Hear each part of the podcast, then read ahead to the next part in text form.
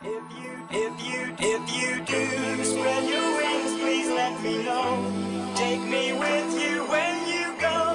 You can't leave me here alone. If you do spread your wings, please let me yeah. know.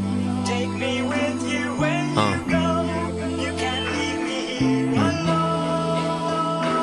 alone. We took flying lessons. She was only eighteen, I was a couple years older, a couple years colder. I let her stand up on my shoulders so she could feel tall. She was a short girl, but somehow she made it my whole world. Sky's the limit, I said. She hung on every word. Said we'd fly someday with real wings like real birds. I said okay. Gave her a kiss, told her that I'd miss her till we saw each other next. She rested her head upon my chest. Little did I know she dreamed of angels more than I did. I rub her back and feel her wings pushing out from inside it. We went hang gliding, closest we could get to the real thing.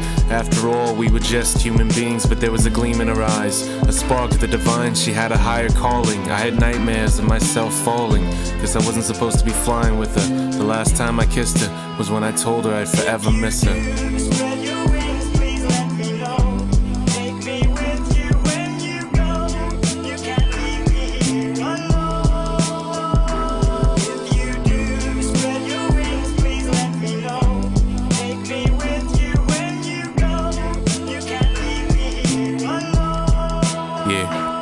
She could not stay, said she had to venture out to the other coast, but I was afraid, cause I could not follow. I'd built a life here, born and raised in church. I'd spent most of my days trying to find what I finally saw in those eyes. I stand to the windows of her soul, like an old man drugged up, staring at a tree from inside the nursing home.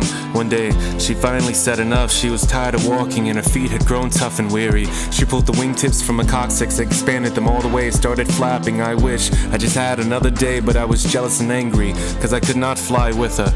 Knew where she was going, she would find somebody better. She said that we can keep in touch, keep it on the status quo, but long distance, I could not handle it. Paranoia crept in, cause I had cheated. Figured that she would do the same, letting her go. Biggest mistake I ever made.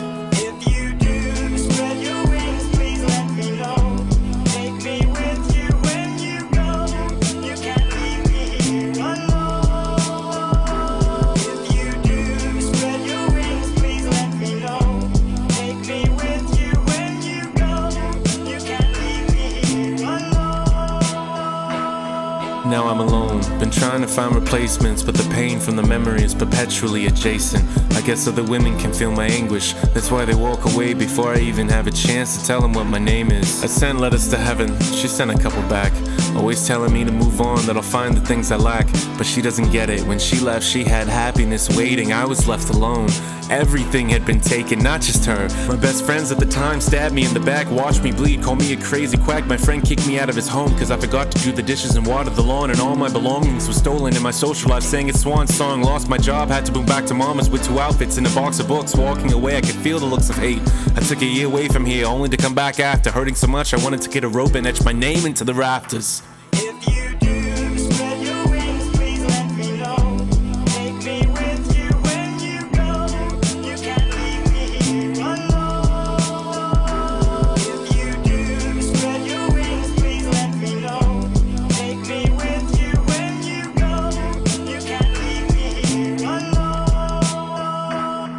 Started once again on the path I strayed so far from, but this time I'm not doing it for the bright lights and stardom. I'm doing it for me, to find another heaven elsewhere. Cause I went back to her old house and there was no one left there.